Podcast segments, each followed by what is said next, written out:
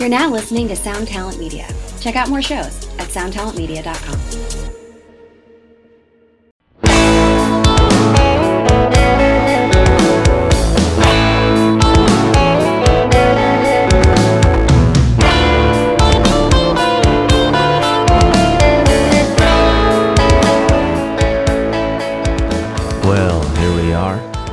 Inside the Musicians Guild. I'm your host, Steve Choi.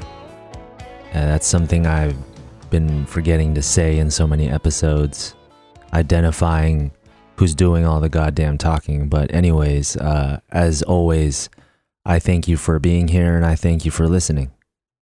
So, we're back.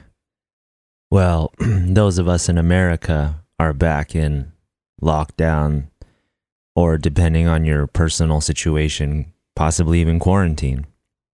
Many of us saw this coming, not because we're smarter or better, but just because it's plain to see with uh, the habits of the general population. And because of that, it's been a time for me to, uh, I should say, exercise extra bits of mindfulness for myself it's really easy for me to get kind of frustrated and angry at a lot of idiocy. And for me, frustration and anger at living in a crowded place with a bunch of fools uh, is exactly the kind of board that my anxiety loves to ride. My anxiety will shred uh, frustration and anger at the general population like Alva did in a pool 35 years ago. So when I feel those emotions rising, I know that I have to be extra careful because there's been so many times in the past where I've kind of let that go unchecked and I've let that consume me. And it's been one of the fastest ways for me to set myself up for a week or two of dealing with my panic disorder. So while I'm working on that, I hope everybody else will be finding their things to settle back into to pass the time and to promote good mental health and positive vibes, whether it's baking bread, building that 2,000 piece jigsaw puzzle, doing TikTok dances, whatever it is. Uh, I think it's all good at feeding into the collective good energy because we all know that the thing most available to us, which is the internet, is largely, mostly designed to evoke emotions in us that aren't necessarily healthy for our well being.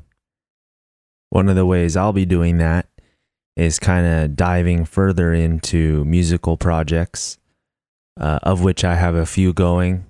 But one of the main ones will be having a focus of making music that is solely for my own personal enjoyment.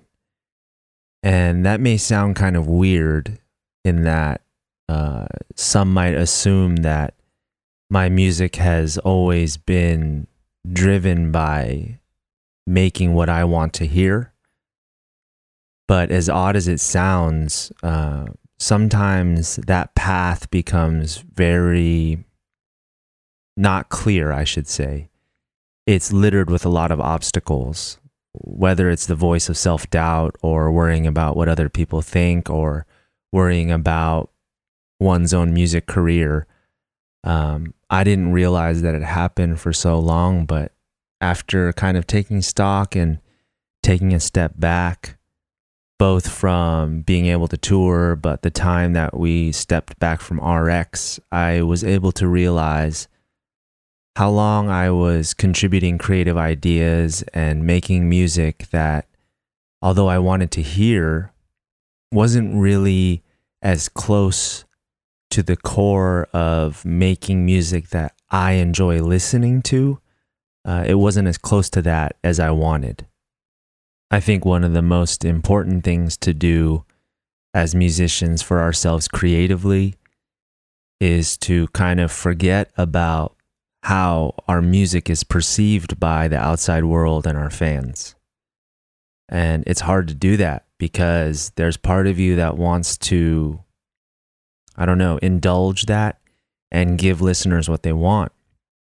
And even though that started most of the time uh, uh, on us doing what we naturally do, there's that point that bands get to or songwriters get to where it sounds like they're trying to cover themselves, where they're trying to recapture something. And although I don't feel like anything I'm involved with um, has ever really fallen victim to that, uh, it's actually quite the opposite.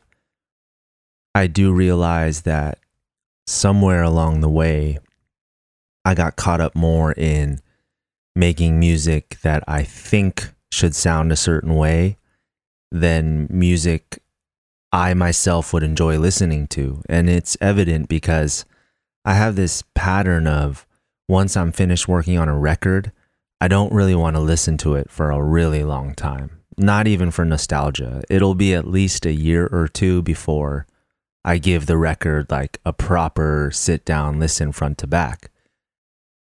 Even the last RX record, which was called Gemini Her Majesty, it was made and released in 2014.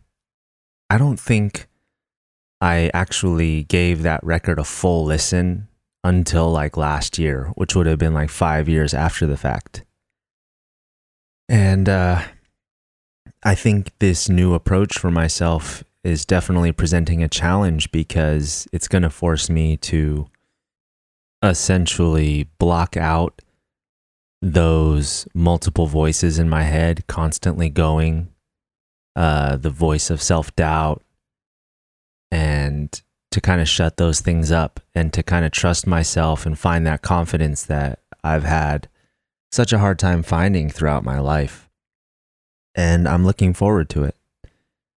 I think it's going to be fun and I'm just eager to finally make a collection of songs that I truly, truly do not care what happens with it. I don't care how many people listen. I don't care if people like it. I don't care about all that.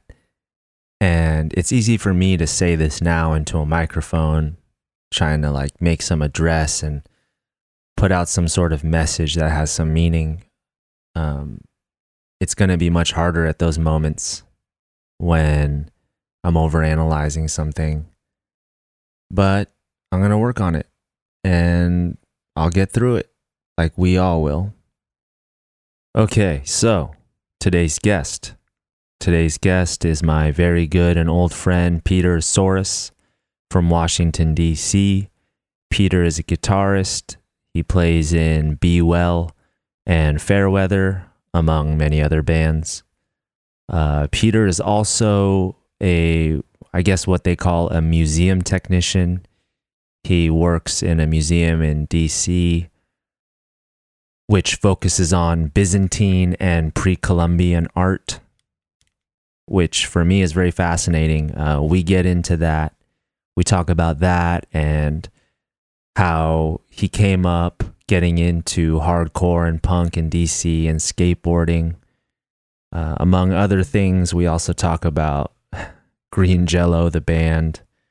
Talk about the rock and roll Ramada in Detroit when Fairweather toured with RX 17 years ago. Um, we get into a lot of stuff. I ask him if he's gotten to see a bunch of my favorite DC bands. We talk about how he got to see Fugazi at the 930 Club. We talk about the Gold Top. Uh, he has a 1979 Gold Top uh, which is a guitar. And uh, we specify what exactly that is. One of the most iconic American guitars there is. And yeah, this is just a real comfy, cozy chat that I had with my friend Peter. I think that it definitely helped bring me more relaxing vibes, which I can always use. And I hope it brings you, the listener, many relaxing vibes. And uh, yeah, enough of my babbling. Here is my great conversation with my good friend Peter Tsouras.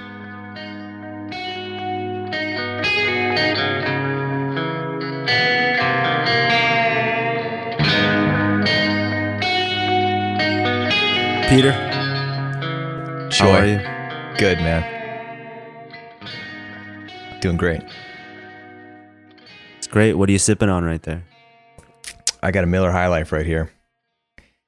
This Is, is, that one of your favorite beverages? It really is. It is. It's been my favorite for a long time. Um, got a couple of them ready to go right here, and uh, yeah. What about you? I'm sipping on some turmeric tea. That's really boring, Nice. boring old guy shit. Nice. yeah. um, so I saw you doing some tracking earlier yeah, dude. uh, for the Fairweather record, and you were using your gold top, right? Uh, uh huh. What Uh-huh. year is it again? 78 or something? Seventy nine.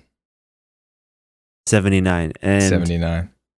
the part I heard you tracking was this super awesome, uh, clean guitar sort of rondo. So there Mhm. was, sounded like there was at least two parts, if not three, going. Yeah. Um, no drums, right? Uh huh. In that part. All right. So tell me about the rest of your setup for tracking today. What amp were you using? Okay, so we did a couple things today. So Ben has a lot of cool stuff at his studio, right? And Right. um, mainly What studio is this? this is Ben Green's studio from Fairweather. His studio. No, I mean, called, what's the what's it called? Yeah. it's called Ivacoda. oh, okay, cool. It's called Sorry, continue. Yeah, it's in uh, southeast DC. Uh, m- the main stuff that I've used so far on this record are an orange head, a 50 watt orange head that he just got, and shit, the uh, he's got a Vox combo that we've been doing for those tones, and that's what I was playing with on what you saw me with. Is it an AC30 combo? I think that's what it is. Cool. Yeah. I don't know. Ben will probably Ben's probably laughing at me because I don't know what it is right now, but um we no use that. I mean it, curious. it we we and we've run them both through uh, a Marshall cab too. So the combo has a little bit more uh balls to it, sort of. Right. Um Are you a are you running them together for your tones? No, no, we're kind of just like jumping back and forth all over the place with tones. So if we get Mhm. like a tone we like, we'll kind of uh, run it across the song and see where where it needs to be. That one like main, you know, like a main part, and then uh, there's so many guitars on this that we don't need to blend these tones together because there's like there you know, we have three guitar players now. I think I've told you this before, so Yeah. that's uh-huh. the, that's going to be another odd thing about us recording because it's hard enough to like not overdo your guitars when there's only two of you. So now there's three of us, so we have to really be deliberate and uh, we have to edit pretty well, but it's going well. awesome. Is that orange mainly used for I mean, are you even using any dirtier, more distorted tones on any of these songs? Uh, we're using a lot of just the amp distortion and Right. um, My favorite kind. Yep. There's a couple times when like maybe we need to give it a little bit of more sauce in a certain kind of way. So we've been using, um, you know, a little a pedal here and there, but not really a lot because I've always kind of felt like it kind of takes away. I, I, I like to use a an overdrive or a boost or something like that if I need to like do a part live and have it punch up a little bit more. But um, it's just more stuff going through the line too, and it starts to get a little the sound starts to get a little weird. Yeah. So that part I saw you tracking earlier, was that literally just guitar to amp or maybe through a tuner, but nothing else? Yeah, just through a tuner, nothing else. Actually, it, there, I I think there it. is there's a Holy Grail reverb pedal on Okay, so it had a holy grail on. Holy Grail, But- and then just the amp and nothing else. And that's kind of how we've been, kind of how we've been operating so far. And a lot. So that it. what you heard on that was maybe one of the quieter parts on the record. Now the record is very layered and textured. It's like a we we kind of went deep on building this up with like a million layers. It's very the last album was really straightforward and punk and we wanted to sound like the way that we sound playing live together. And so we went into this one wanting it to sound as theatrical and as textured and lush as we could. So it's like a it's a big difference, but it still it doesn't sound it doesn't not sound like us. But you know, it's we're kind of we have a lot of room to play with on this one. So Sick. Uh, did you have like a full day of tracking? Were you recording all day? uh, almost. I started about one, one to about six, maybe. No, so that's five not hours of guitar playing is solid. five hours of guitar playing. So we, I, I banged out a whole song today. So that's kind of how Totally finished your parts for a whole song. totally finished my parts for a whole song. That always feels good. It feels great. It feels great. We have, I have one more song to do. Funny thing Nice. is, there's there's four songs on this, so it seems like short, but it's like about 30 minutes of music, so it's long, and the songs are really involved. You know, it's not like it was before, but we've worked at this record for so long now that you know I'm coming and tracking, and I'm not. We're not really figuring out what to do. You know, we, er, I, we're pretty deliberate with what we need to do. There's some experimenting, but it's not. You know, there's no pressure in that respect. You know, Have you been tracking all the songs with your gold top? Mainly, yeah, I've played that um, Ben's new Music Man on like one of the songs because it had a, just a, the kind of tone we wanted for the single string kind of rocking we were doing in that one. Uh-huh. Um, but I played the gold top for most of it. Yeah, it's re- the gold top's a versatile guitar. It's it always keeps coming back to being the one that that gets used on the record.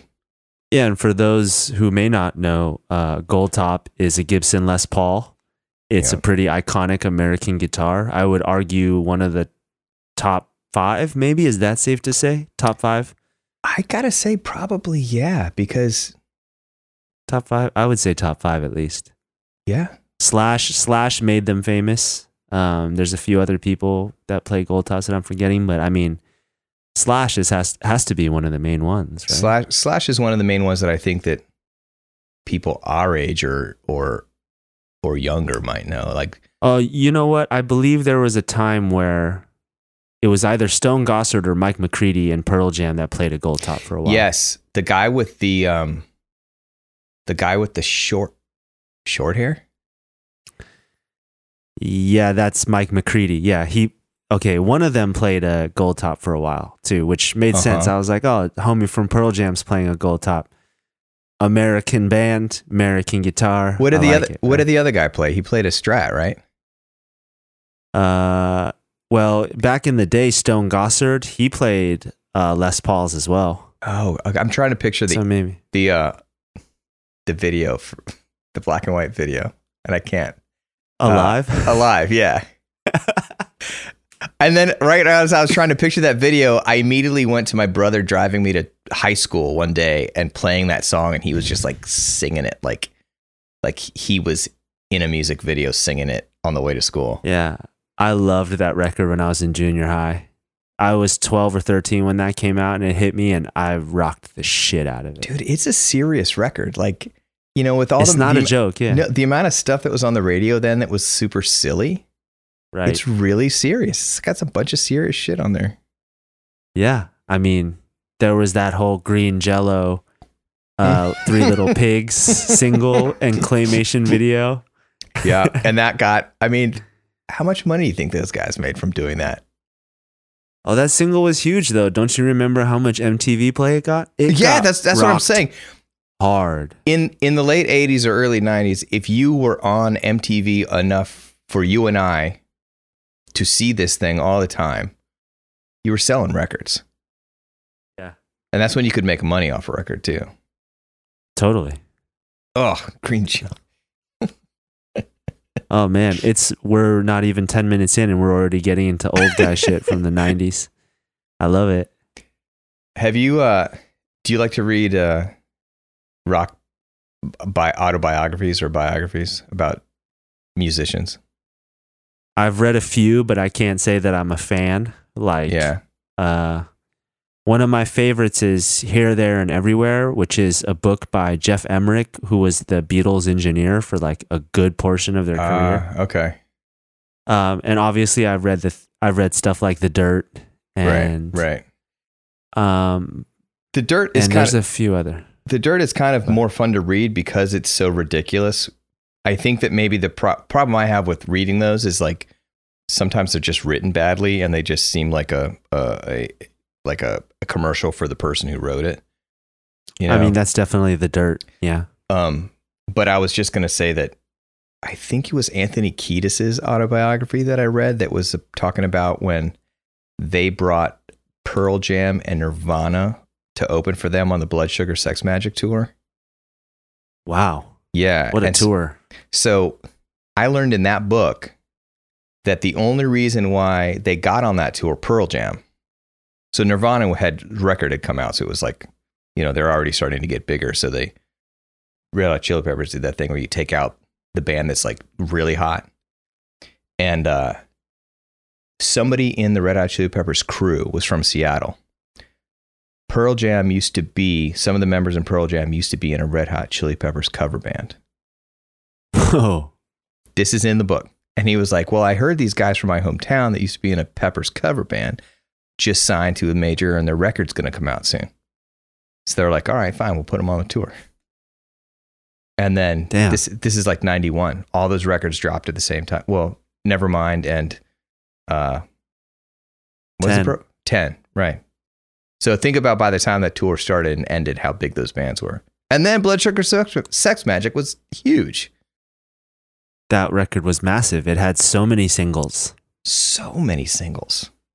I mean, so many. Even B sides from Blood. I believe that song "Soul to Squeeze" for the Coneheads movie soundtrack Uh-huh, was like a B side. I believe that was a B-side from right. uh, "Blood Sugar Sex Magik," and that video and that single still went big.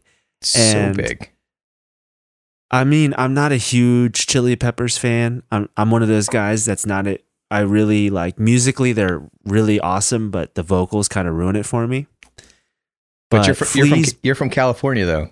I thought yeah, all, but I'm from you- northern. I'm from all the songs all the dude. songs are about California. You're supposed to like them. Yeah, I'm from Northern California. Dude. Yeah, there wasn't nearly as much love. No, I but, get I get uh, it.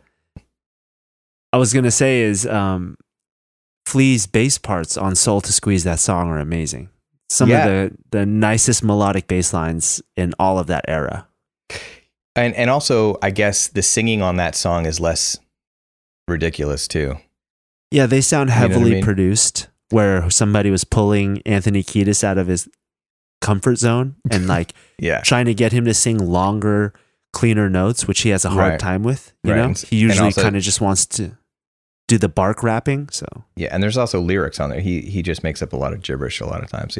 When I was young, I thought they were awesome because they're I I saw him in the movie Thrashin'. That's how I learned about him. yeah, right? And when you're a kid and the songs are like silly and weird, it's like awesome. I was like 10 or something. I don't know, whenever Thrashin' came out.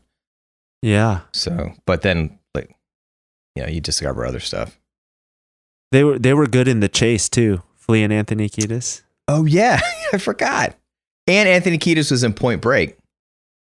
Well, of course, You yeah, know, so yeah. there's, there's that. That's cool, man. Oh man, we just went down such a rabbit Yeah. hole of nostalgia. It was only like a matter of minutes before we started getting onto like pogo balls and Capri Suns and stuff like that. We Totally. we were so we were so close. Uh, totally. and then we would have naturally gotten into rad, and then Mm. it you know it always starts to like end up in cartoons or cereal. These conversations, you know, How, we we've all had them, right? So oh my gosh. Rad. You can, oh, we can, we can move forward, but rad's a whole other thing too. You know, getting ready to break the ice. Dude, uh, The theme song, Send me an angel. yeah. Um, so this is kind of an abrupt Okay. Uh, Tron light cycle like topic change, Mhm. you know, Mhm. directionally speaking. But Yeah.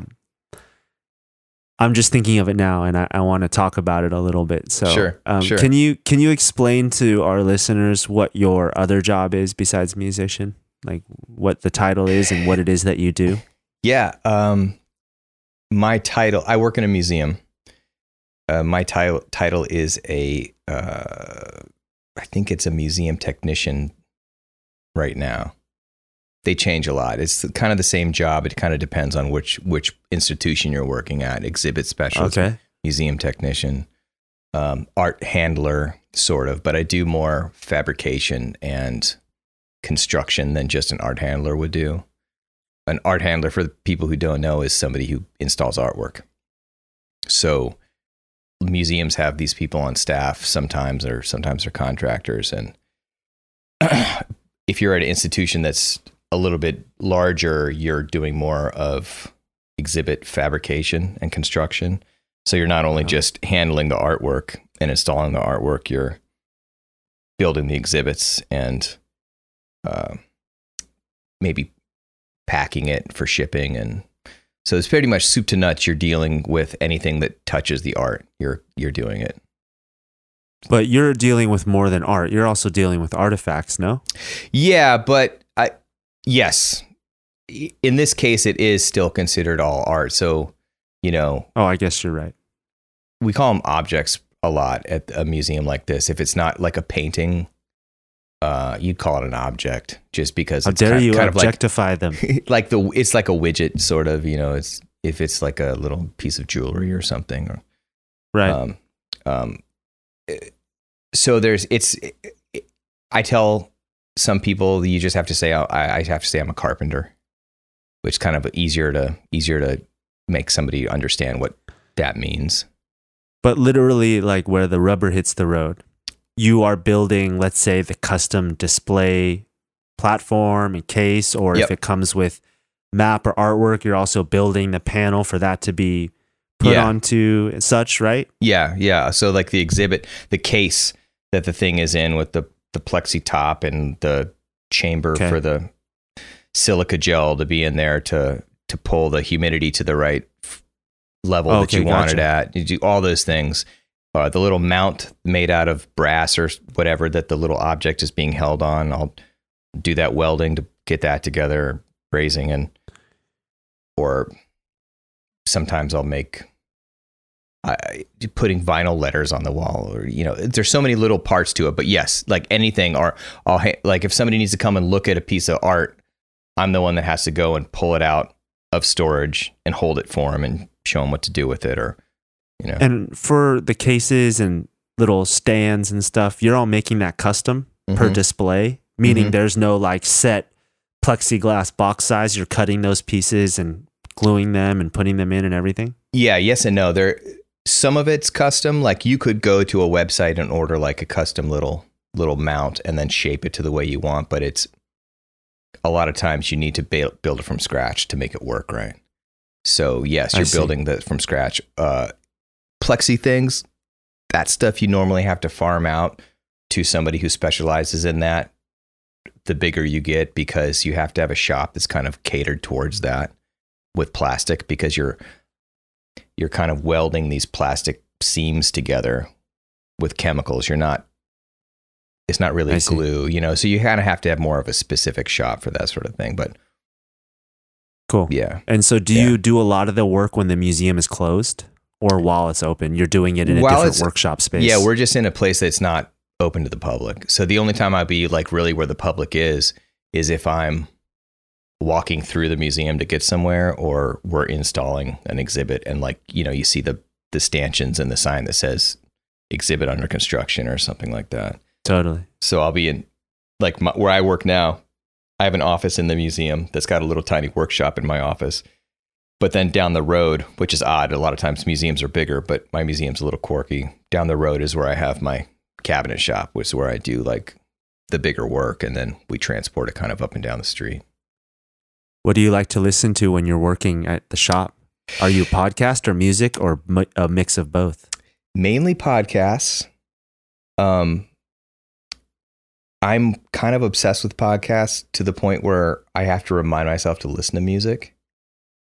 And if I listen to, if I, if I listen to music, I listen to a lot of metal because I can kind of zone out to it. Yeah. Um, What's your then- favorite zone out metal? Meshuggah? That's a good zone out metal, I feel like. I like more thrashy stuff that every once in a while has a breakdown because I can kind of like just kind of like bob my head to it and then something kind of like surprises me. I don't know. Honestly, the heaviest record that I have been listening to lately is the new Retaliate record. Yeah. It's not, but it's kind of thrash. That's why I bring it up because it's like got some more thrash stuff to it. But um, I got to say more podcasts. It like it really, if we're really getting down to it, I'm I have this backlog of podcasts that I always like. The, the New York Times, the Daily comes out every day. I listen to that almost every day. I listen to Diane Rehm almost every day, who's got a podcast. She used to be on NPR. I follow a lot of crooked media stuff, and so I just have like I have kind of like a fresh air. That's like one of my favorite ones too. So that's a pretty dynamic range and uh, true display of what a well-rounded human you are because you're listening to our good brothers Oxnard's Oxnard's finest Yeah, yes. retaliate. Yes, and Roger's sort of maniacal thrash riff mastery. And we kind of evoke that in each other. And then you're also listening to some of arguably the most reputable news and journalist uh, sources that there are I well, thank you. I that that's a great compliment um, because those are great people giving us information that we need, and Roger keeps continuing to give us riffs that we need. That's awesome. I know Roger will be stoked when he hears this. That record is awesome. Also, for people who don't know, we all kind of met. Well, you and Roger, I think, knew each other before, but that's how I got to know you and Roger Camaro it, from. We didn't become friends until that same tour, though. And what uh, Peter's talking about is when Peter, who is in, well, one of his bands is called Fairweather, used to be on Equal Vision, and they toured with RX on our Sell You Beautiful tour in 2003, along with No Motive, which Roger played in. They were Mhm. a vagrant band at the time. And yeah, we did nine weeks. It's a long tour. US. Such was a like- long tour. It was like we were all roommates after that. We played every market, like B, C, Everywhere. everywhere. It was so fun though. So fun. I think that was like my It- my most fun tour. I've you've done probably a million more tours since then, but like I look back, we all look back on that one. Everybody in Fairweather is like one of the the best ones we did. I gotta say to I sh- I should say like substantiate your feelings or resonate them.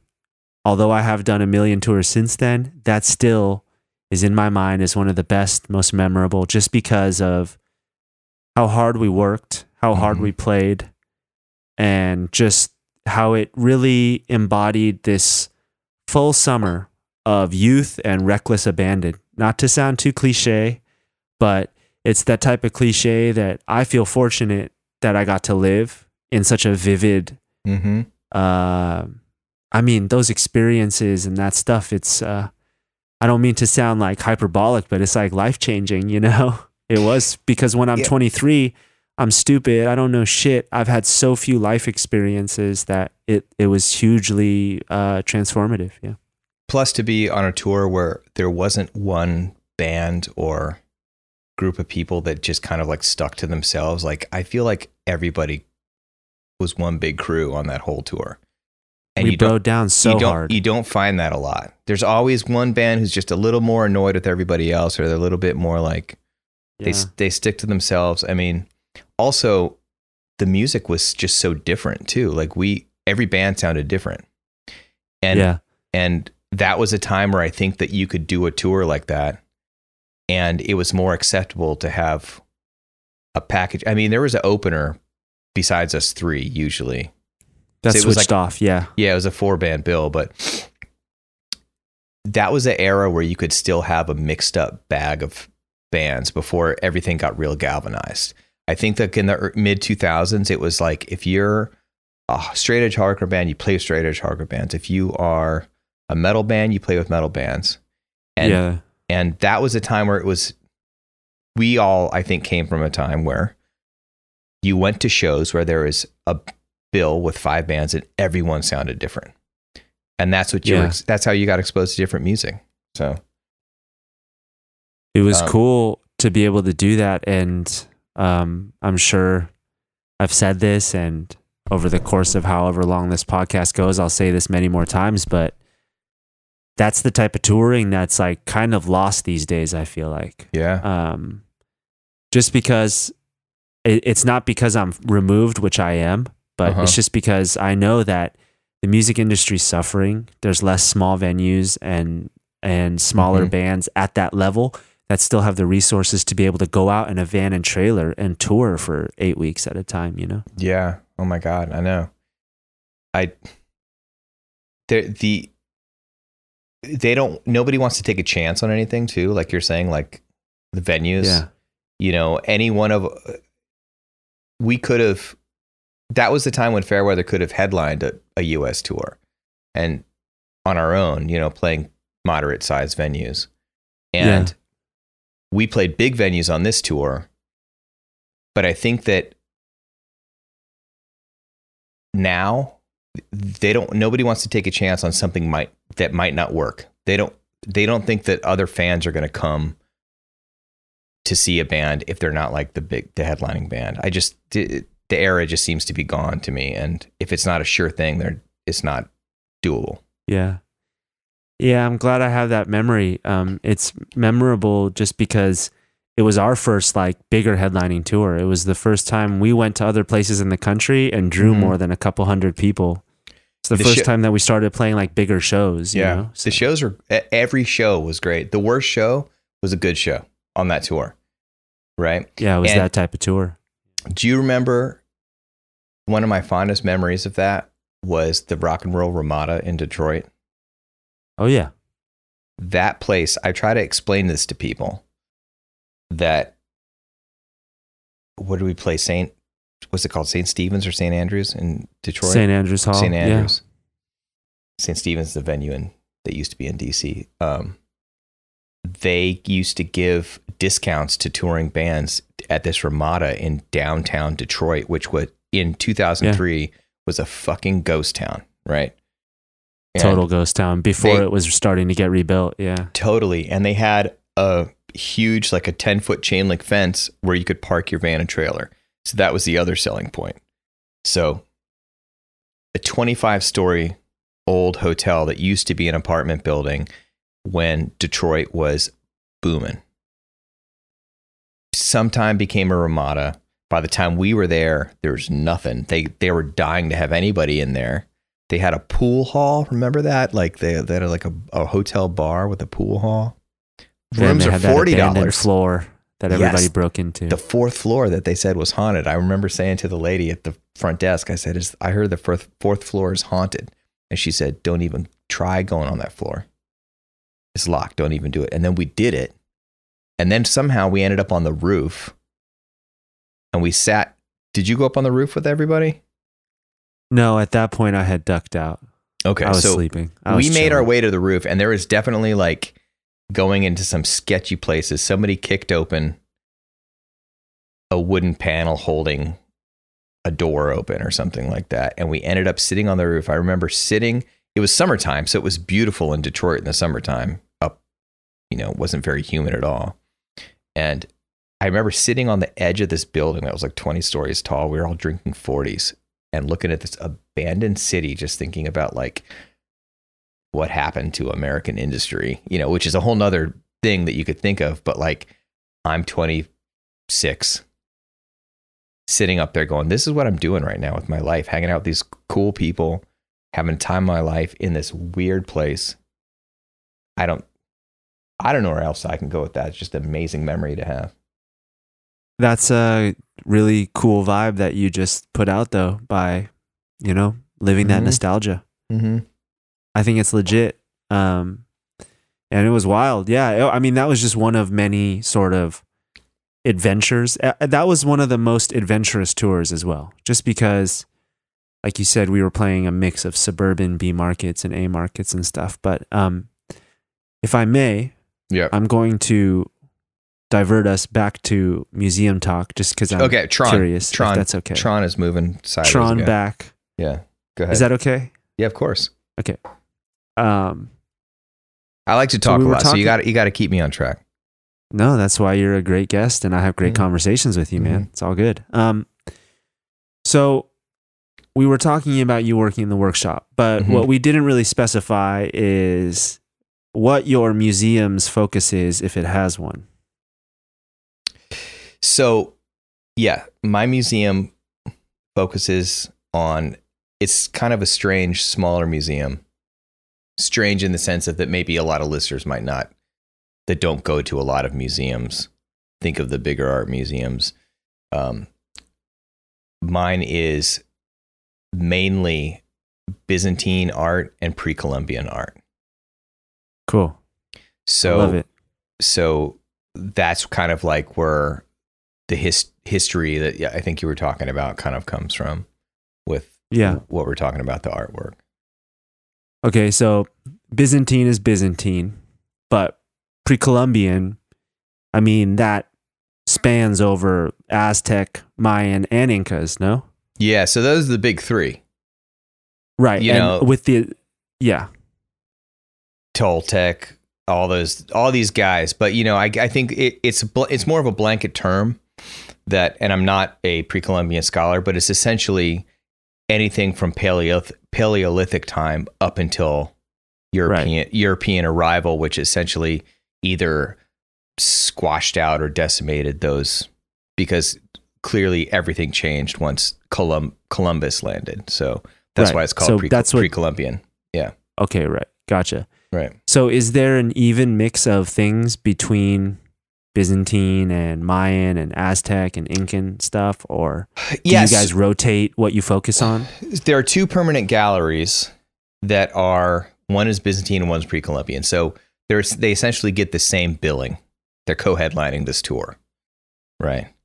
So so so there's a a Byzantine gallery and a pre-Columbian gallery, and then we have kind of a um,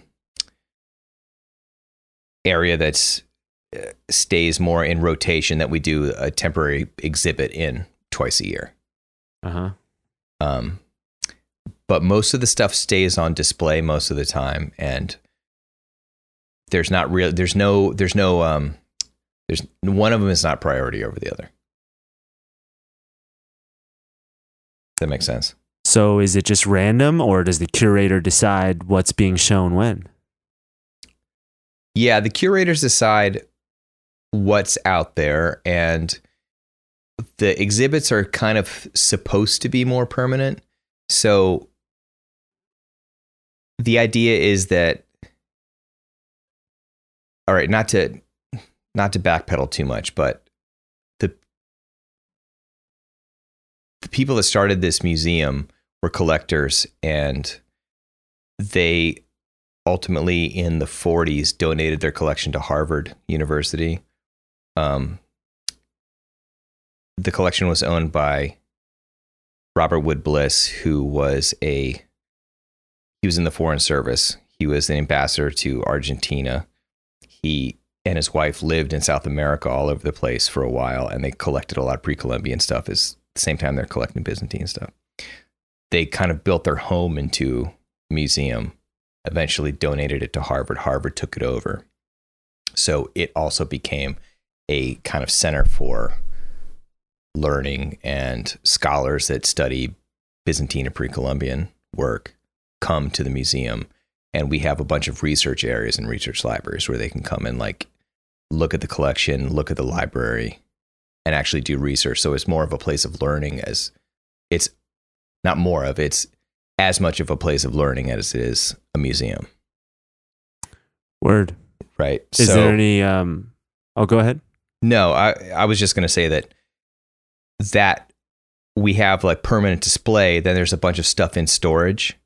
We don't rotate a lot out of storage because the display is made to be permanent. We're kind of in the process of potentially starting to redo the Byzantine gallery, but um the cases are pretty substantial and it's pretty pretty important stuff, so it kind of just stays where it is.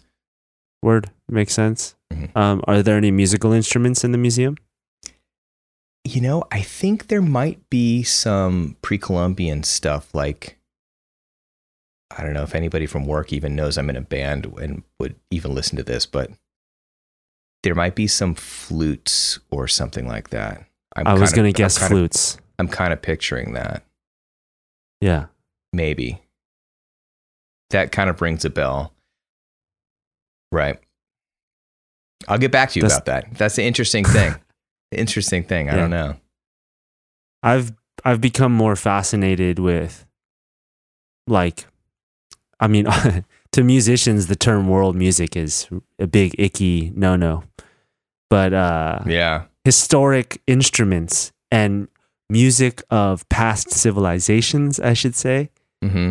have become more fascinating to me because, you know, when we were growing up in the 90s and you had like the Discovery Store in malls and you had all this like world music popping off and Yanni was big and, you know, all this stuff like being like a kid into punk rock and indie, I, I stayed so far away from it. But, you know, as I get Yeah. fascinated with humans and the human history, that stuff becomes so fascinating to me, which is why I keep bugging you about your job because I just get such a kick out of it. Like, you're like this DC skate rat, hardcore punk kid from the 80s in the source of so much seminal and important, not just punk, but just American music.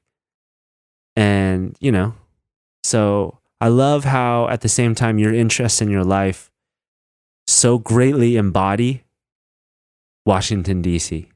Well, you know, well, that makes me feel awesome about my life. With it, you just said that. I, I, I got to tell you, being in Washington D.C. has really shaped my life in working in museums because the Smithsonian is here. I grew up going to the Smithsonian every weekend with my dad.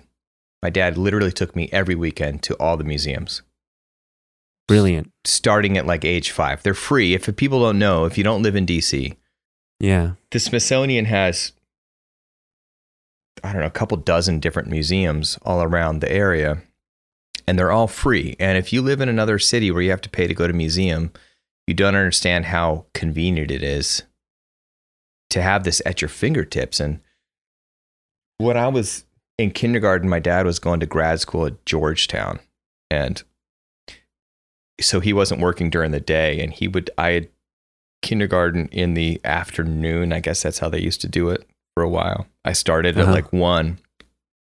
At least once a week, we would go to a museum in the morning and then come home and have lunch, and he would go off to do his graduate work. So we were doing that every week. So, like, I grew up being around these museums. The Air and Space and the Natural History Museum were just like Yeah. I was just in love with them.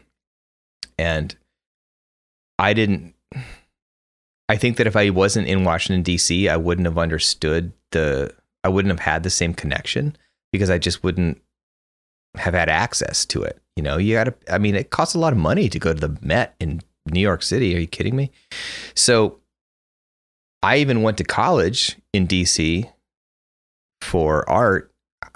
I was a painter in college and I still didn't know really that you could get a job in a museum that wasn't the artist who had the artwork in the museum. I didn't really know that existed. Yeah.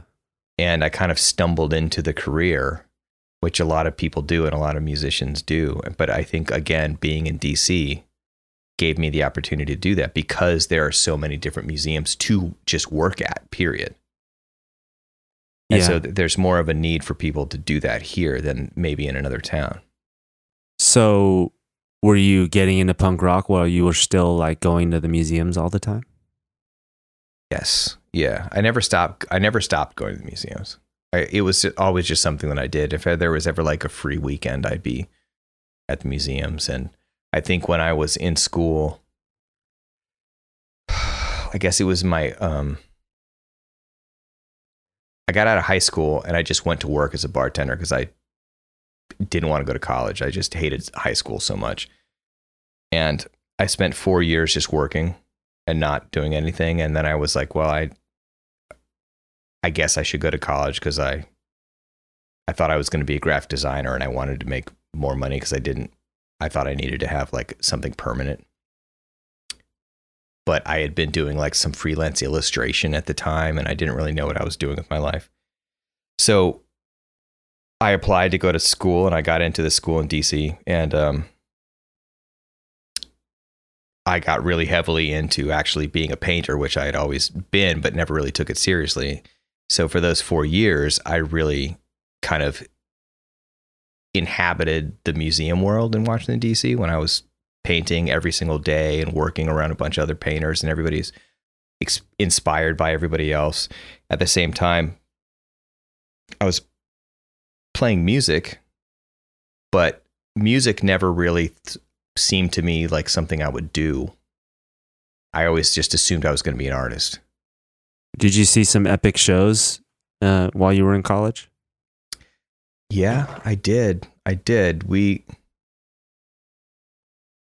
like wait, rock shows or art shows? Oh, I meant punk shows just because that time period when you were in college would have been in the 90s, right? Yes. Yes, I I saw I got to see Fugazi at the 930 club then. Damn. It was a benefit for something or other and I remember somebody that I knew had an extra ticket that could get us in and I remember seeing them for the first time at a place with a sound system that sounded good. And that's kind Yeah. of like when my Fugazi meter exploded because Who up until Oh, then, was gonna- uh, up until then, I'd only seen them at like a hall or outside, or you know, yeah. I'd never heard them with good sound before then. Who else played that show?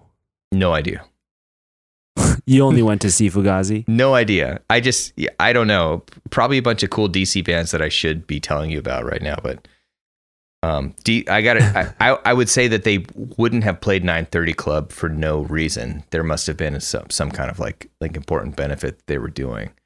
And Yeah. you've played 930 Club. Sounds amazing in that place. But we it wasn't that 930 club in a different location? No, that moved way before that. So Okay. it used it used to be at 930 F Street, way down But now- town okay. by the mall, like close to the museums. But it became where you're used to. I think on V like, Street? yeah, V Street, like the middle 90s, maybe late That's 90s. a that's a savory neighborhood. I mean, every time we've been at 930 Club, most of the times, there's some major sort of scene with ambulance and police and stuff. well, and it- uh, I gotta say, it's a lot different now. It's pretty crazy. I don't know if you'd even Sure. recognize it. There's a movie theater next door now. well, I could already see all that happening Yeah. because I think up the other street was the hospital, and it was already kind Yeah. of like you could see the gentrification moving in, but Yeah, you could also see i think there was like uh maybe a west indian thing like a lot of like caribbean restaurants and and stuff Ethi- like that there's a big. E- there's a big Ethiopian presence over there. So there's oh was it uh, also ethiopian okay, yeah. cool. down uh do you know a club called DC9 that's down that way too like around the corner no oh but now that you now that you say that i did have a good ethiopian meal over there once because i love ethiopian that's food. kind of like the niche where all a lot of those places popped up so they've really Yeah. those those restaurants have really been vital in in uh keeping that area strong and then Ben's Chili Bowl's down the road from there too so yeah i remember walking down there with you guys one time when we played the 930 club Yeah. and nine but it's like it's such 930 club feeds you so well too and they make you cupcakes and oh my god I it's know. just such a sick venue. The stage is great. The room is great. The sound is great. Like, you can see you can see from everywhere in the venue yeah, and like the way the the balcony is kind of tiered or terraced, I should say. Like, it's just awesome. It's just It's such an awesome venue. Yeah. we played that show on the uh RX Fairweather No Motive tour we played that venue we Oh, played we did? 930 yeah we did I, for, I forgot about that. That's the only time Fairweather ever played there because it's a pretty pretty big place. So, you know, Yeah. we I guess we played Black Cat later on a bunch of times, but we never played that place and that was a really fun show. And they're so cool when we played that show all the people knew that we were lo- the- a local band, so they were super nice to us, man. It was awesome. The sound on that Everybody there was so nice. Always. yeah, amazing. Yeah, I still have my 930 Club track jacket. I hope that Billy's. I hope they can hang in there. I don't know. We'll see what happens. I feel like they were the size of venue though, like where a lot of bigger bands really needed them for Mhm. those that size concert, which would be a lot of like pop artists too, because they don't always jump to and maybe you know. So and maybe maybe things will be different when the when the world kind of gets back to normal that maybe the bigger bands that normally would play the arena might start playing more club dates i don't know i would hope but i have the scary i have the scary feeling that like some corporation is going to just buy up all these places that can't pay their rent right now and amazon or spotify is going to Yeah. be bringing you your show that you're going to but see did you ever get to see Nation of Ulysses live? I have seen them. Yeah. I think in You're not into them? 95 or something like that, maybe. Are you So- into them? So as as a 43 year old I am, when I saw them I wasn't. The same same with Jawbox. I was Yeah.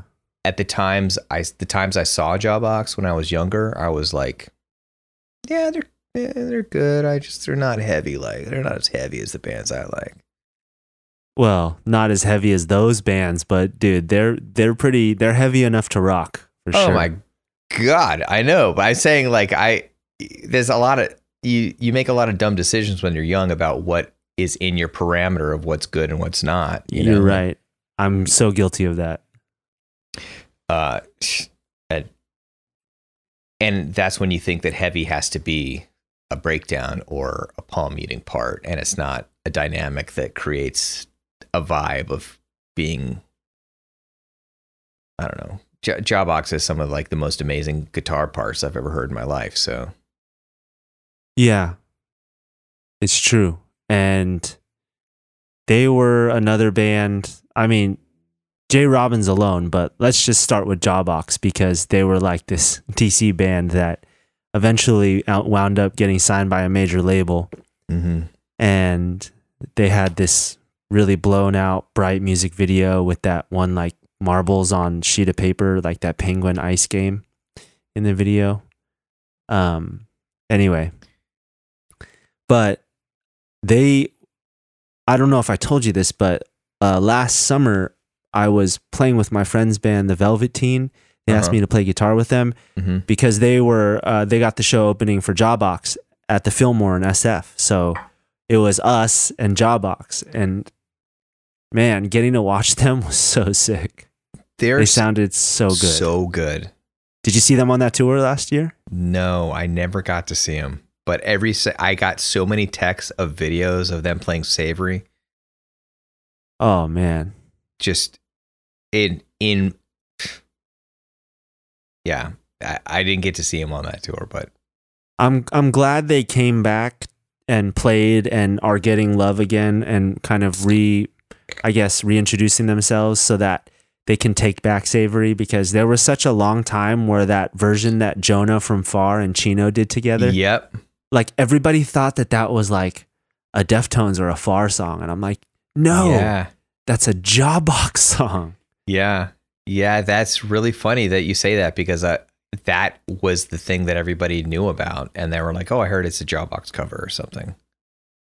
Yeah, You this know. band Jawbox, I don't know who the fuck they are. You know, J. Robbins writes the coolest guitar lines, and I may or may not have just been ripping him off for the past twenty years. So well, if I said that Jawbox and Burning Airlines guitar parts didn't in- heavily influence my playing, and if I didn't admit that uh, I was totally ripping it off a lot of the times for RX too, that you know I wouldn't be honest. You know, so. we have a Fairweather has a joke. You know, you all have your joke song titles, and our one of our running joke song titles. What used to be, if you're stealing from us, you're stealing twice, which was just because like one one party one person came up to us at a show a million years ago and uh they were a band that was like getting pretty big and they were really big fairweather fans and the guy was like really sweet he's like yeah, like we're big we're really big fans and you might even notice because we ripped off one of your songs and we're gonna play it tonight and i remember ben being like well cool because we ripped off the afghan Whigs for that song so you're Yeah. just basically like kicking the can down the road here Yeah. I can relate to that. That's awesome. I it makes me think that if you're ripping me off, you're just ripping off so many other people, not just once. It's, Yeah. it goes, it branches out like But it's also multiple directions. it's also interesting how you can rip somebody off too, because there is a Fairweather song that I won't say what it is, but it's definitely it was inspired by the cult Fire Woman, and I was just so blown away by the intro to that song. The Fairweather version of it has doesn't sound anything like that, but like I remember hearing that when we were writing Lusitania and going, we need a, we need a song that starts like this.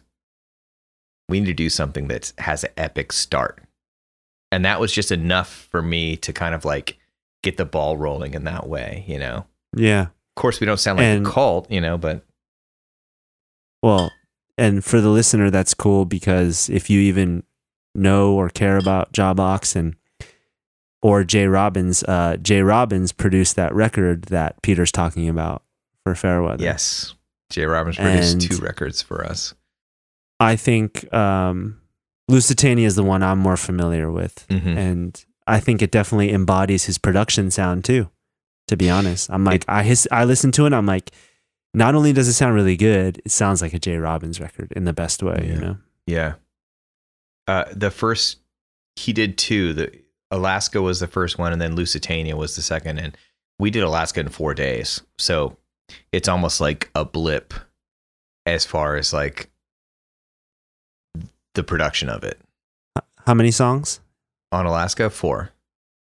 So Four we, songs in four days. four songs in four days, soup to nuts, everything, mixing and everything done in four days, and most of it's live. That's cool, man. Um, there's only a couple overdubs as far as the guitars went. Um, Yeah. prob- probably took longer because I was, we didn't have a bass player.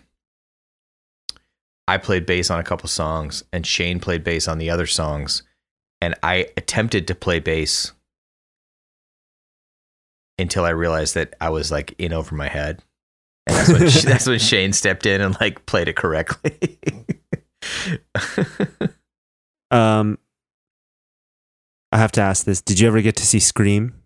no, no, I never did. Did you ever get to see Lungfish? No.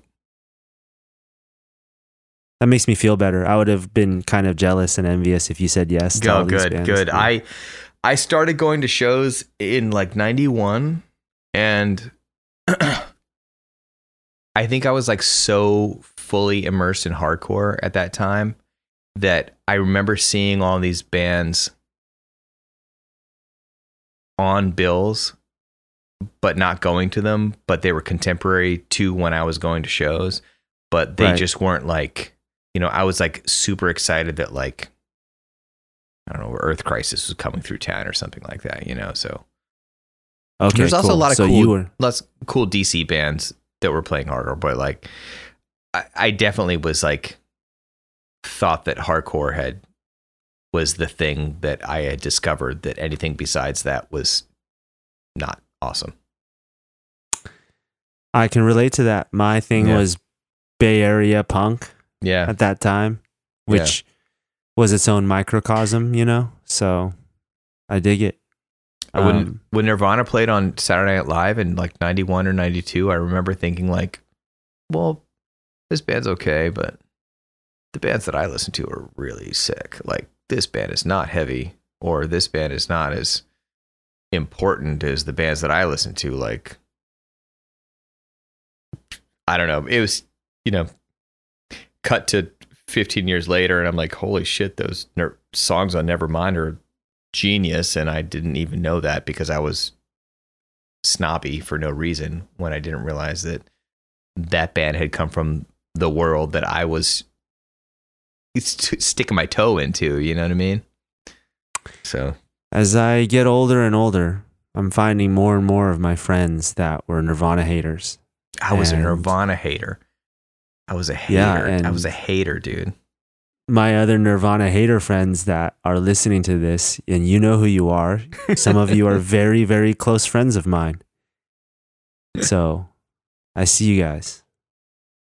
Mm-hmm. And I'm coming to find out that uh, maybe it was my particular position in suburbia of Northern California and my heavy ingestion of Bobby Brown, Paula Abdul, kind of getting into a little bit of Guns N' Roses and Lenny Kravitz that allowed me to be so impacted by Nirvana. Whereas I feel like people who had access to uh, more punk and indie stuff sooner had that thing where they're like, eh, Nirvana, you know? So Mm-hmm. I get it. Before that, I all No. I could do was raid my sister's CDs, and she listened to tons of goth and goth industrial. So she was into like Dead Can Dance, Front Two Four Two, Clan of Xymox. You know what I mean? Like, That's a good So- point. I never I never really thought about that because like maybe my exposure to other stuff before I heard Nirvana made me be able to hate on Nirvana because I Well, already, sure, I already thought I discovered something that nobody knew about. And other Yeah. people other people were still listening to popular music and Nirvana because it became popular music was the first thing that they discovered. okay, so who was your Nirvana at that time?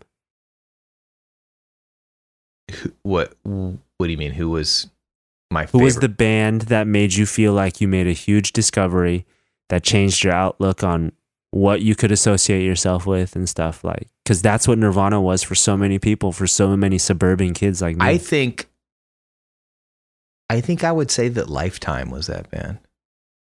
okay.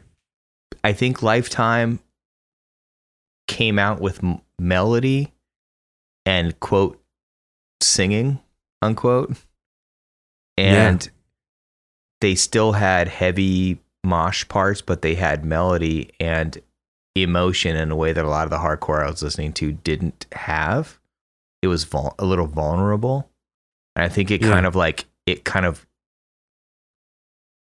leveled the playing field as far as the emotions I was having as a ninth grader, right?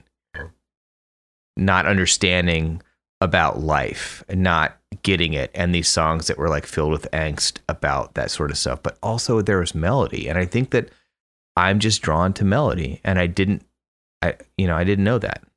But dude, I mean, okay. I I back Lifetime, I respect him. Um, but that's like some of the softer, more melodic music from that genre. And he definitely certainly sounds softer than Kurt Cobain, that's for sure. Right. But there was there was still fast parts and mosh parts. Yeah, you're right. Right. So I was also really into Inside Out at that time too, which is like the other end of that spectrum, which was Yeah. pure exploding rage. Yeah. right. yeah. And also I was So- really I was really into a band from DC called Worlds Collide that was very metal. They were a hardcore band, but they were a lot of like downpicking metal stuff. Did you get into Shelter at any point? Oh yeah. Huge shelter fan. I kind of asked that. I, I gotta confess, I kind of asked that sort of uh, disingenuously because I, I knew that, of course, you would well, I be so into the- Shelter. The first show that I've played, the first show was at a place called Asylum that was near uh, at that time it was near the 930 club at where now was DC9 in the same block. I was in a band with a couple other guys and we had like four songs or three songs or something like that. And we played a matinee and Shelter was the headliner. I was in 10th grade and that was the first show I played. There was nobody there when we played, like literally nobody. And then Shelter was like nine hours late and we all waited around for Shelter and Shelter played. But I was a huge Youth of Today fan before that. So when Shelter came out, I was already on board with that. But by the time I was going to ask you this, by the time you were getting into not just punk, but let's, let's like hardcore in particular, Mhm. or the beginnings of hardcore, what they Mhm. were then, Mhm. before the kind of weird clicky bass drum collegiate hoodie Yeah. thing took over, which is weird. But um, Youth of Today had already broken up by the time you were getting into it, right? Yeah. Yeah, they Yeah. had broken up. I I read ab- I knew about them and I read about them in Thrasher. So I knew they existed and I think I got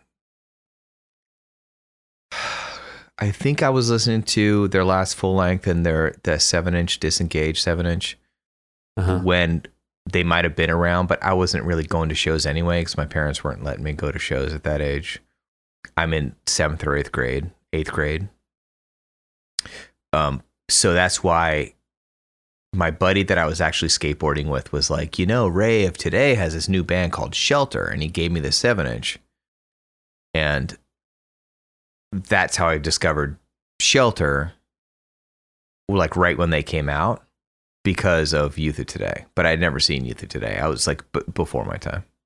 You were skating already, right? Yeah. When you were I- getting into shelter? I started skating when I was eight years old. What was your first board?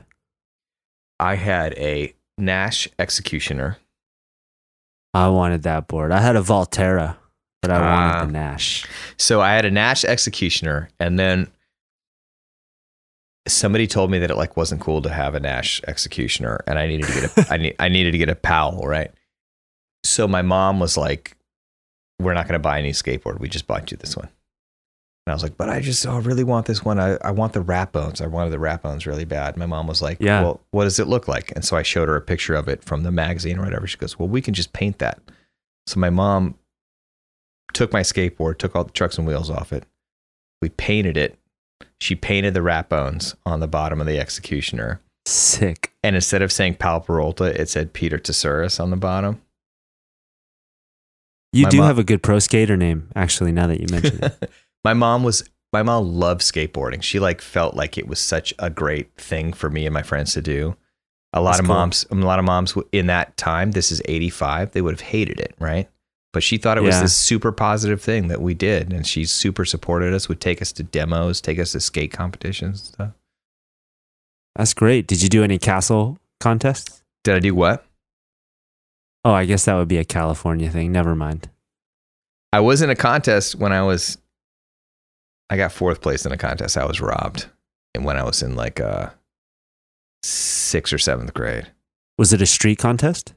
they had like a setup with like before handrails got to be real big they had like a handrail and a platform and a quarter pipe on the side of the handrail. You know what i'm talking about?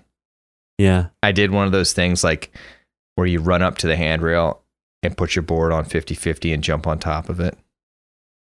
So you caveman to 50 50? yeah i did it. And i got third place and i think it was because they tell me that the judges knew the i got fourth place but they said it's because the judges knew the third place guy so i, I was robbed Did you used to listen to Shelter while you were skating? uh, I think when I was in that contest, I was listening to the Exploited and GBH a lot more, and so the year later, Oh, nice. yeah, the a year later, I was fully Gorilla Biscuits, Shelter, and uh, Youth of Today, and Sick of It All were like my favorite bands. Come eighth grade, by the time I got eighth grade, I was fully immersed. And also like Yeah, skate, so skateboarding, like the older kids that I skated with all went. That's why I started going to shows because the kids, the kids I skated with, I was younger and they were like four or five years older, and Yeah. they drove me to shows. Yeah, like so many people, I learned about so many bands through Thrasher. Mhm. And first time I read about Shelter was in Thrasher. And yeah, first time I read about Lifetime was in Thrasher, but then at that time, uh, it was a little bit later. They had just put out Jersey's Best Dancers and Oh, wow. MRR, Maximum Rock and Roll, and Punk Planet, and all these like uh, publications Mhm. back in our day when uh used to actually have print at the Yeah. record stores yeah, they were all like really giving props to jersey's best dancers and uh yeah i got it on vinyl. I remember taking it home. Shout out last record store in santa rosa california where i got all the good shit.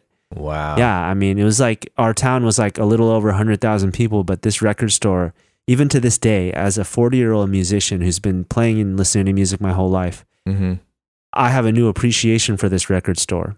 The last record store in Santa Rosa, they had every release, everything. They had it for, they had, you know, everything from Crosby's, Crosby, Stills, and Nash, the, all the old like white guy Santa Rosa stuff. But, You know, when the Neutral Milk Hotel record came out in 96, I got it. When Built to Spill Perfect from Now On came out, I got it. You know what I mean? Like when when Lifetime's record came out, I got it. Like everything. So how did they get all that stuff? Were there people that worked there that just knew what to buy and they just were buying the right stuff?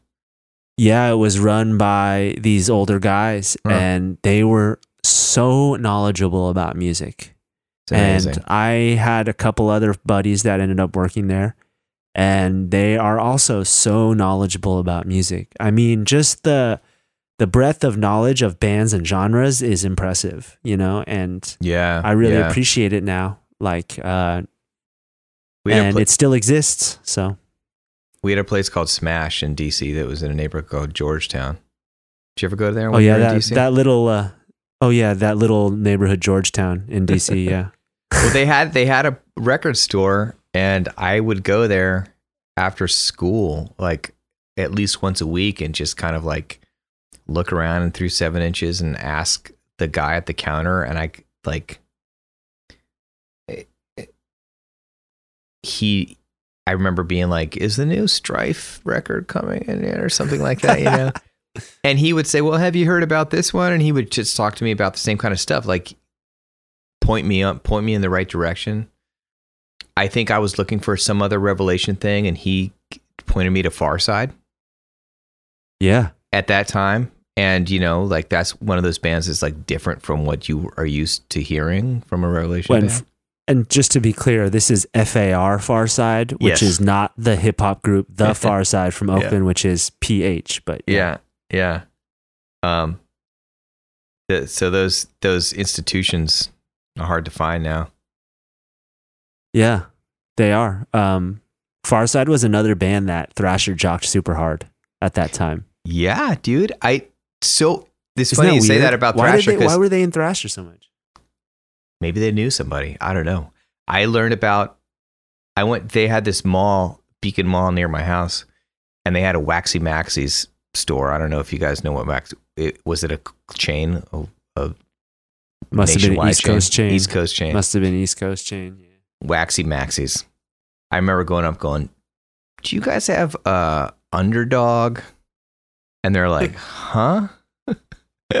and I like, and I was like, "Okay, I'll just go look." And I just, I found it, the tape. They had the underdog tape because I read about it in Thrasher. That's rad. I got the Killing Time tape at Waxie Maxie's too. Yeah. Damn. Um, so this segues nicely into my mind. Let's see if Mhm. it uh, works out in in practice here. But when I listen to one of your newer bands, Be Well, Mm-hmm. Be Well HC, Mm-hmm. uh, while it's not totally homage or something, it definitely evokes a lot of those vibes from that era. Mm-hmm. and that sort of I hate the term, but just to familiarize people, uh, and for lack of a better term, that whole youth crew energy. Yeah. Do you view it the same way, or are you like Choi? You're coming out of like left field with this shit. I don't know. No, I feel like it's a youth crew record for grown-ups and people who have that feeling that's never going to go away. Okay, I didn't make a fool of myself. Not not at all. Not and that's why I love playing with this that band because uh it's like you know a lot of that music is about being young, right? And the lyrics that everybody grew up with were about when they were young and about think not understanding how things are, not and being pissed off at the world. But you still relate to the kind of music and the almost like the sonic importance of how the songs are put together in that genre that you always relate to.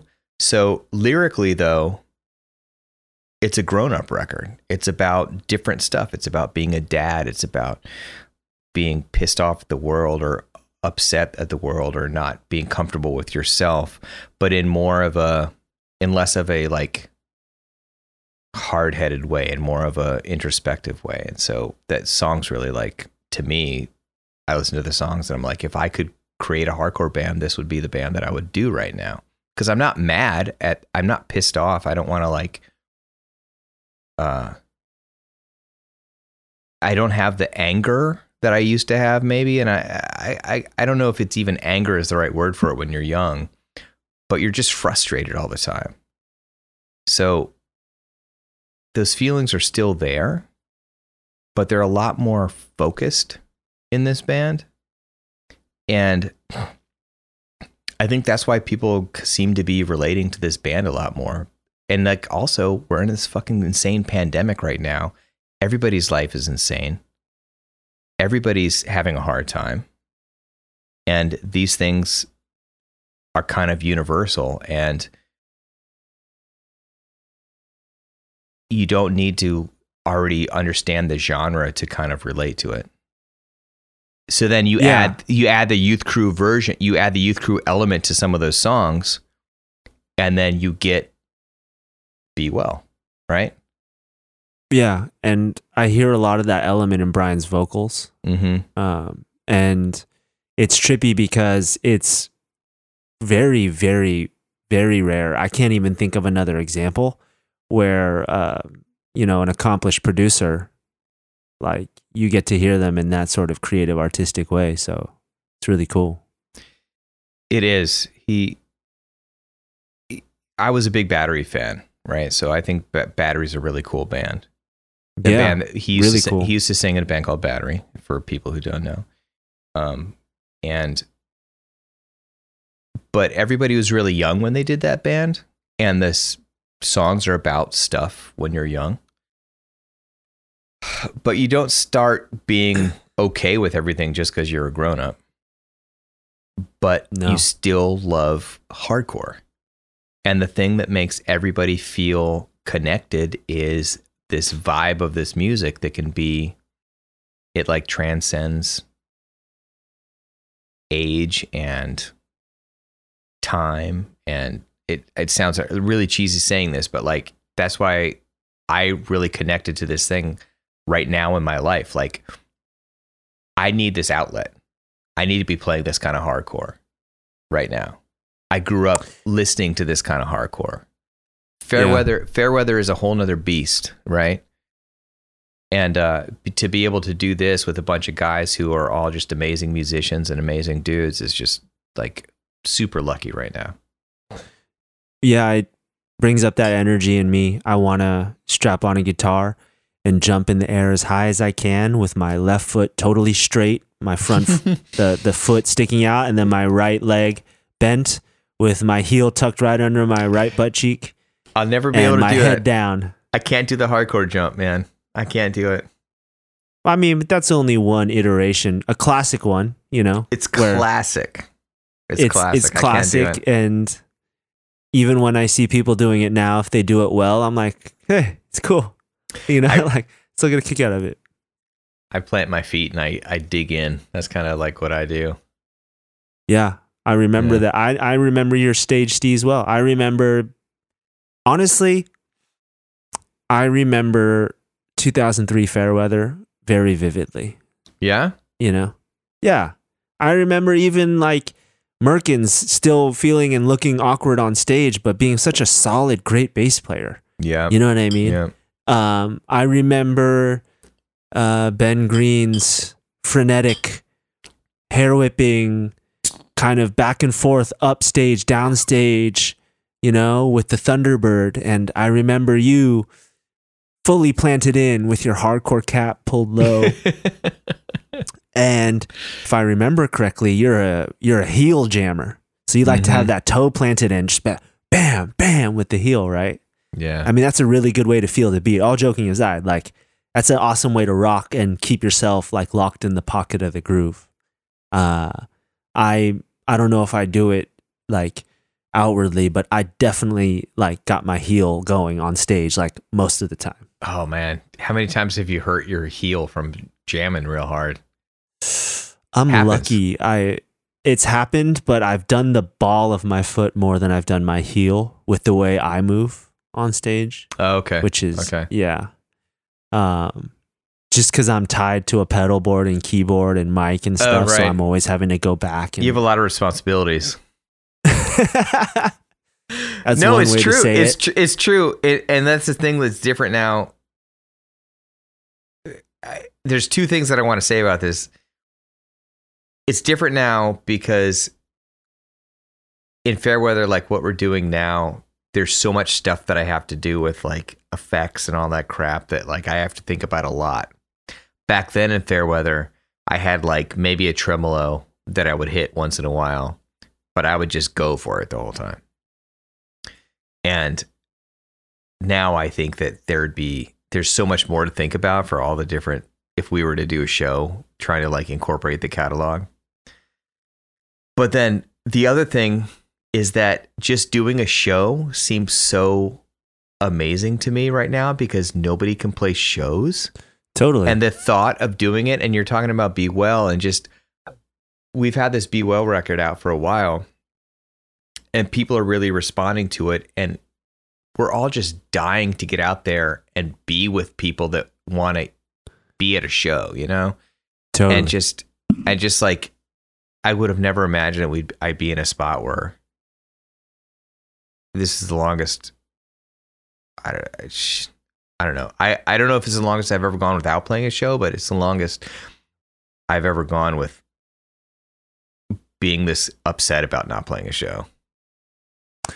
That's exactly it. You you nailed it. Which is I've gone longer without playing a show, Uh huh. but I was spoiled and entitled, and I was like, well, I could do it whenever, like an asshole.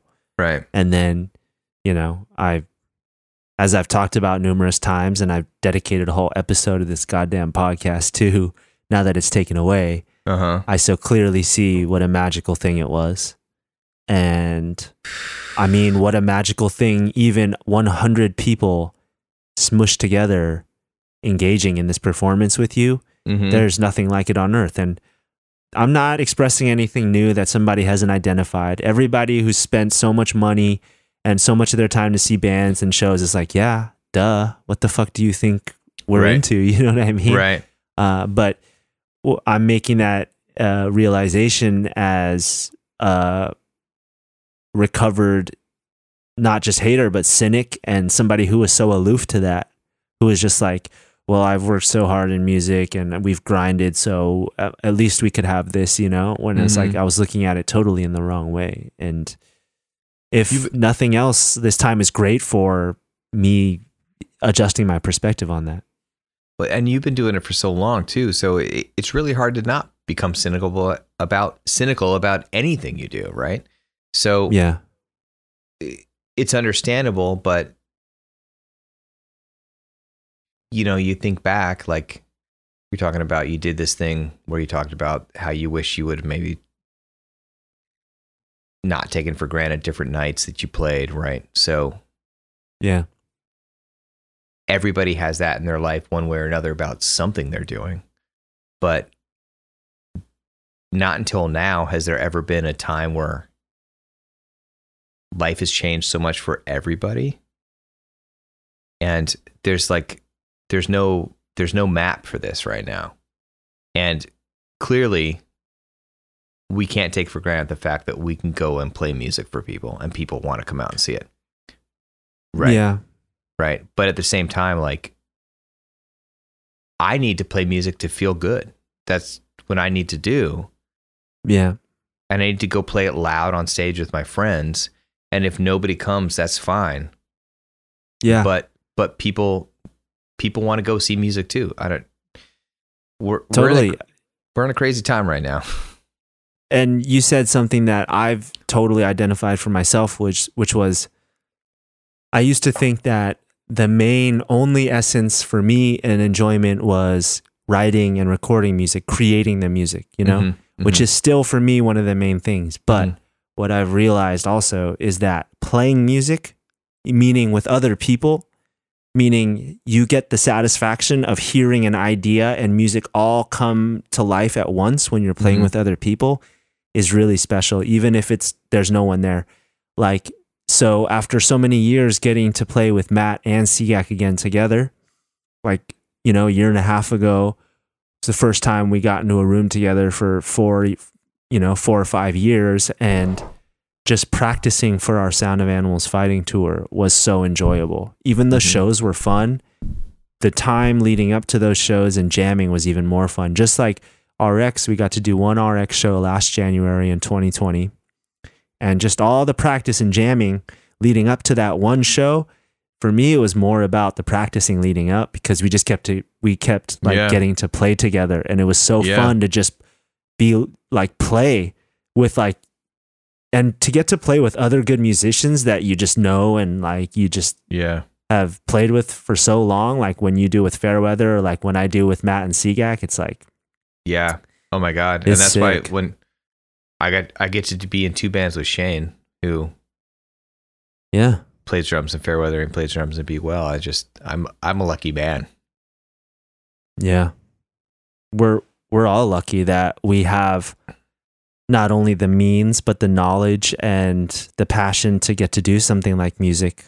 Um you know, it's kind of sounds like a doy when everybody's like everybody should have a creative outlet and it's like, yeah, in theory everybody should, but in practice it's so hard for so many people to have a creative outlet.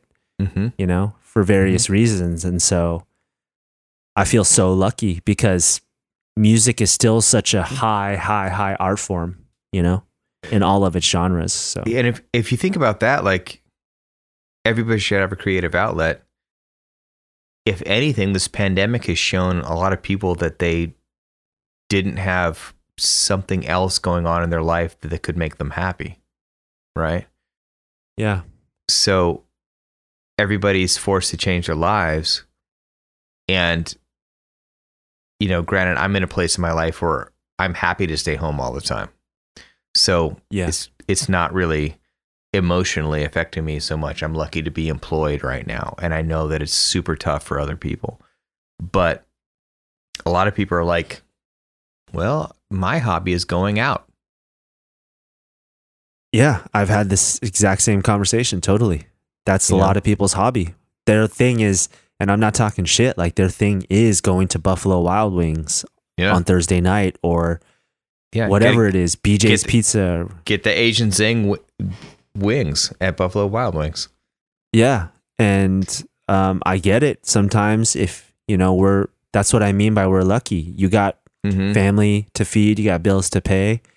Uh, you don't have the time or the money to do something like play music and you just want to go chill at Applebee's on Thursday night and just get what you like and, you know, enjoy yourself. Like, I, I appreciate people appreciating their time on earth now. As long as it doesn't involve Yeah. like hating or harming other people, like I'm all for it. Yeah, and I think that maybe right now people are forced to look introspectively about what they really want and what makes them happy.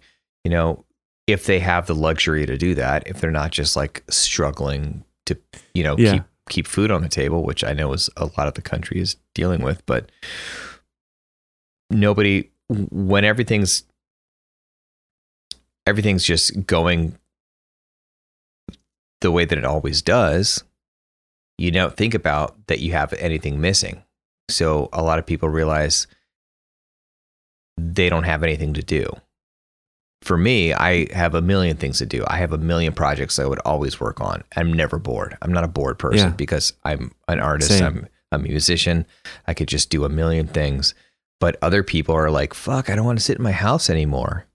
Totally. And that's You the don't have a mentality that Re- drives them. Right. Yeah. read a book read like the do there's so many things to do and maybe people are finding that out now so maybe that's the fucked up silver lining that people have decided maybe i don't know I mean, I just don't have faith in the masses. I think the lowest common denominator has always been, and it's part of human nature. That's my humble opinion. And that's what has allowed these tyrannical rulers over time to happen over and over through multiple iterations, through multiple cultures.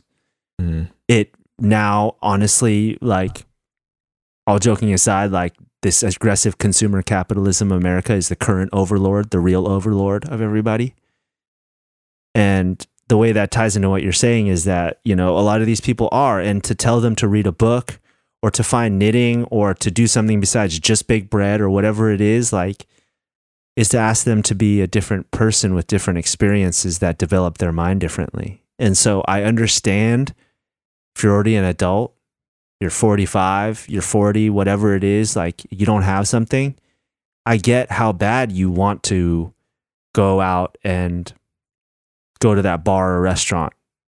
Or even if you are a musician and you have something, I get how bad you want to go out and play a show and stuff. But to all those people, there's one unifying concept to me, which is if you're still prioritizing your desire to go do those things or to go play a show or whatever over the safety of all of us humans on earth, then you're an asshole. Mm-hmm.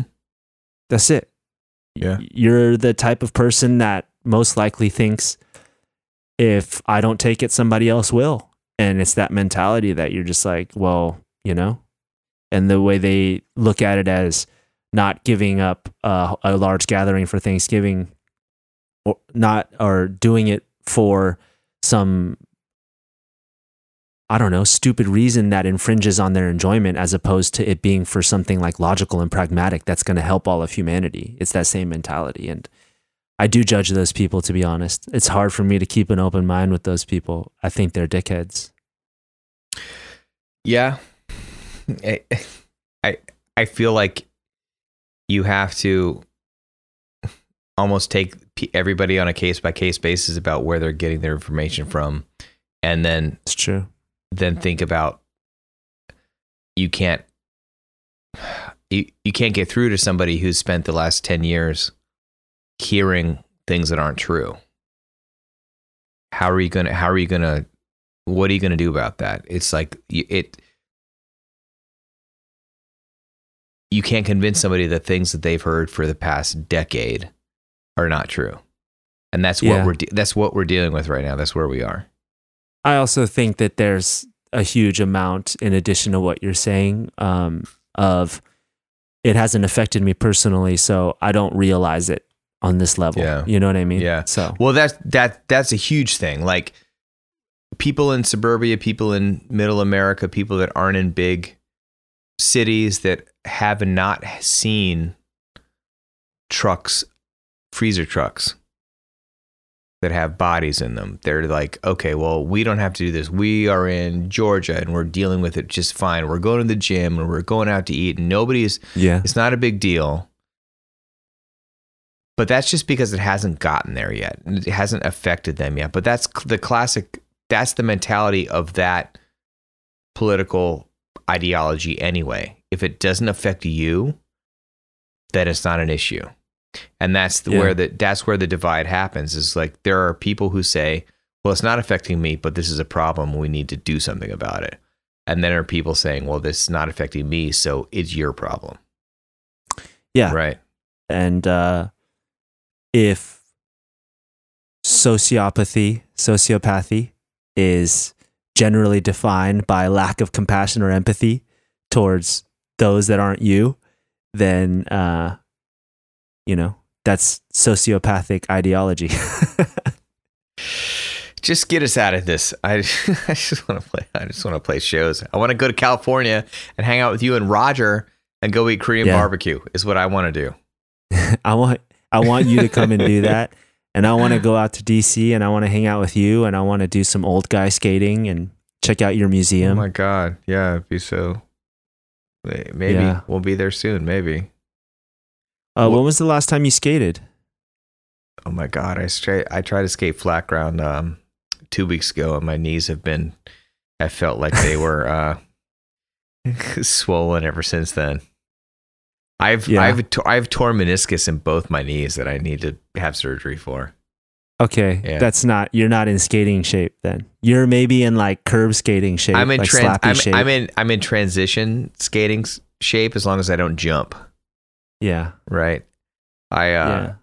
I had surgery. I had my shoulder put back together like four years ago, but that was because I tore my labrum in my shoulder over the years of just lifting and moving stuff, and uh, I have five sutures that are permanently holding my shoulder together. and I will even sleep strangely on that shoulder and it'll hurt for days. And so if I were to take a shoulder and fall down, it wouldn't be good. But now my knees hurt, so that's that's the big thing. How do you sleep then? Just on your other side, or are you a back sleeper? Well, that's the problem. I started sleeping on my good side, which started fucking my back up because my shoulder blades will pinch together if I sleep on one side too much. So then I try to sleep on my back. So now I'm like trying to get the right uh, Tempur-Pedic pillow situation to be able to sleep on my back so I don't have to lean on either side.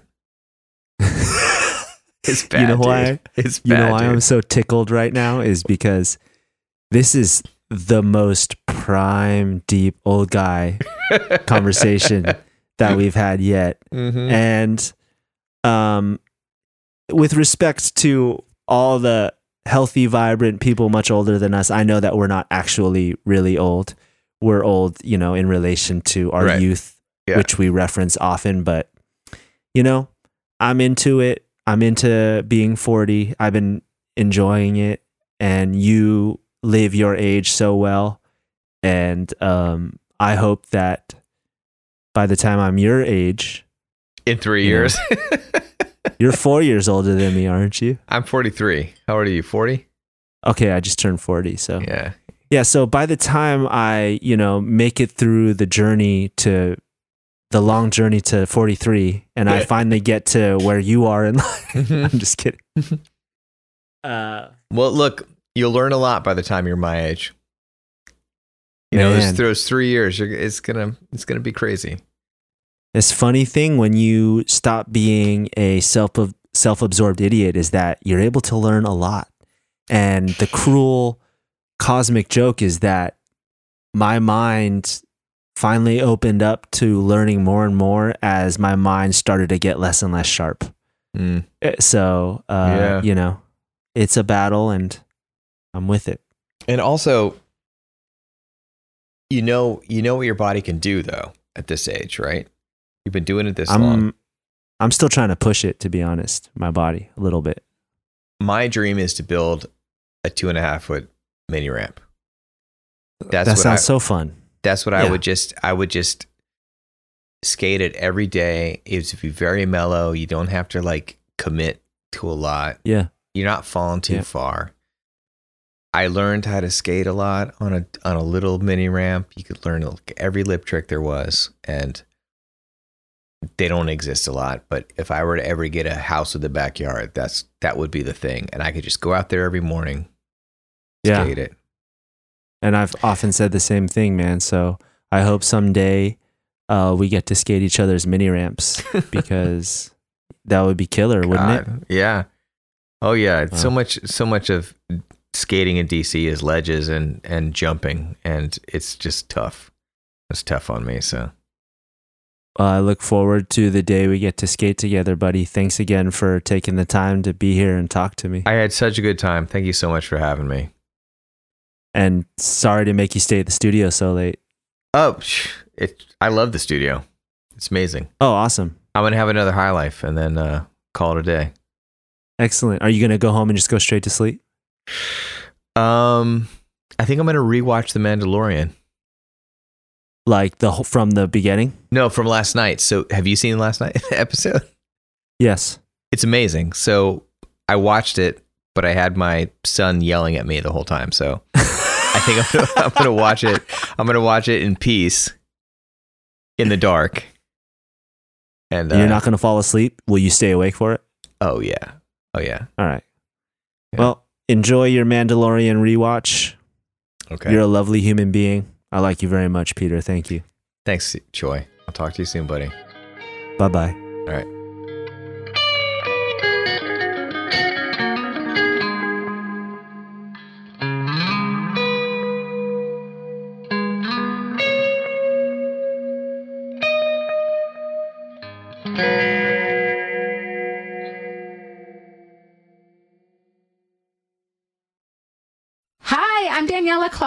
I'm Daniela Clark, I'm Barbara Ann Wild. and we are the Honest AF Show.